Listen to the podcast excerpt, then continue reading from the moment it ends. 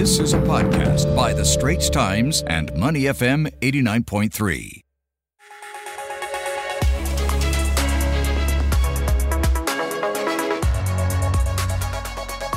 Time to turn our attention to headlines from around the region. We've got Singapore issuing an ultimatum to ex Sri Lanka President Gotabaya Rajapaksa to leave the country. We've also got the latest from Malaysia's lower house meetings, as well as Malaysia's Attorney General rejecting attempts by financier Jho Low to reach a settlement with regard to the 1MDB scandal. Yeah, it's going to be a good one. And on the line to help me out is Leslie Lopez, regional correspondent for the Straits Times. Good morning, Leslie. Good morning, Elliott.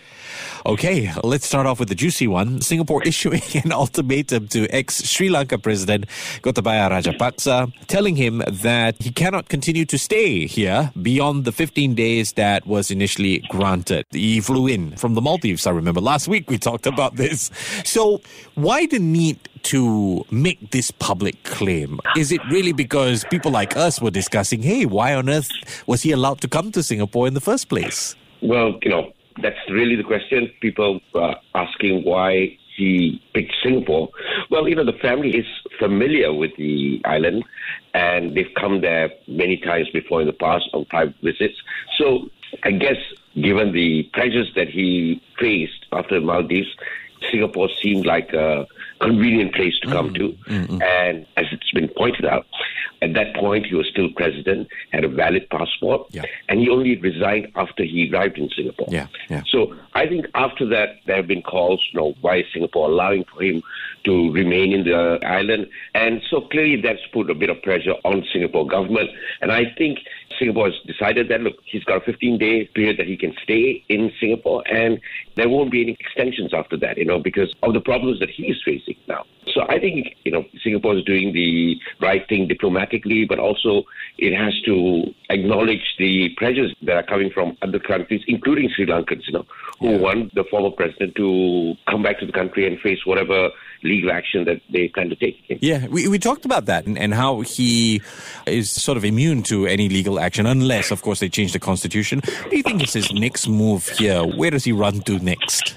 Well, you know, the immunity is only valid while he's president, right? So, given that he's resigned already, mm. so that's a question whether he still enjoys the immunity. Okay. I suspect he doesn't anymore. So that makes him clearly an ordinary citizen, and he needs to face the music, you know.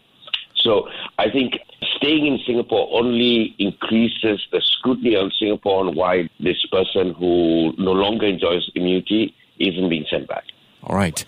Leslie, moving on to Malaysia, the lower house is meeting for the second meeting of its fifth term starting this week. Meetings expected to run for three weeks. The latest we're hearing is that the finance minister, Tengku Zafrul Tengku Abdul Aziz, said in parliament that the possibility of Malaysia going bankrupt like Sri Lanka is very slim. Okay.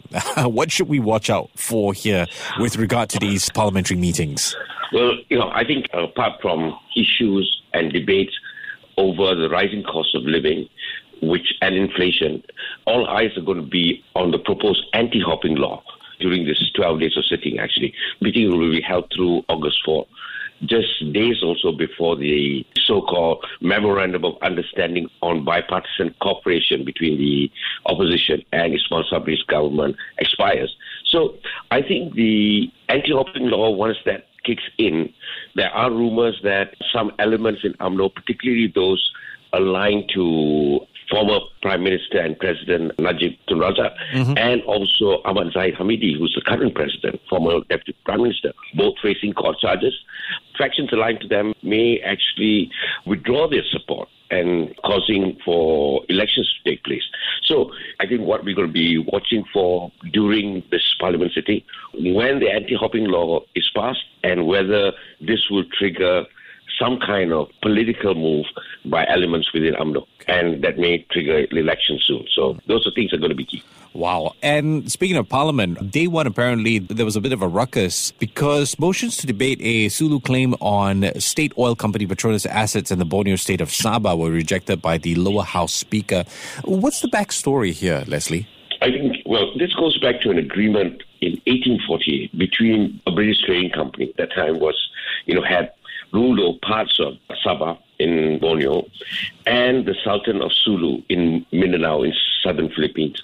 You know, Malaysia took over this arrangement sometime after Sabah and Sarawak joined the Federation in 1963, and it paid a token sum to these descendants of the Sulu Sultanate.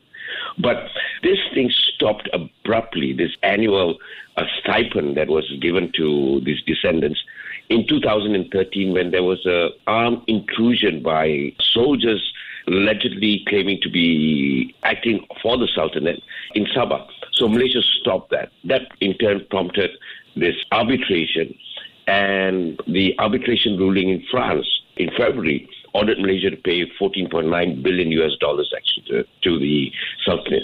Problem here is that there's a kind of mystery why the government did not act sooner to basically deal with this arbitration ruling mm. and leading to the seizure of these assets in Luxembourg. So there's a stay now pending the French government's arbitration ruling, but still controversy is rises over why the government has poorly handled this issue. You know, yeah. so I think these are some things that Mr. Ismail Sabri's government is going to have to answer in the coming days. This podcast is available on our Awedio app. That's A W E D I O. Like us and rate us. And now back to our podcast episode. We've been speaking with Leslie Lopez, regional correspondent for the Straits Times. Leslie, there's also this piece that's come out, the New Straits Times. So, Malaysia's Attorney General rejected attempts by financier Jho to reach a settlement, the 1MDB scandal. But if I remember, Jho of course, has denied any wrongdoing, but if I remember, he did strike a deal with U.S. prosecutors a couple of years ago to recoup almost $700 million worth of assets, including a Beverly Hills hotel and real estate in New York and London. So, is it saying that, yeah, so what if you struck a deal with the US? We're not going to let you off the hook here.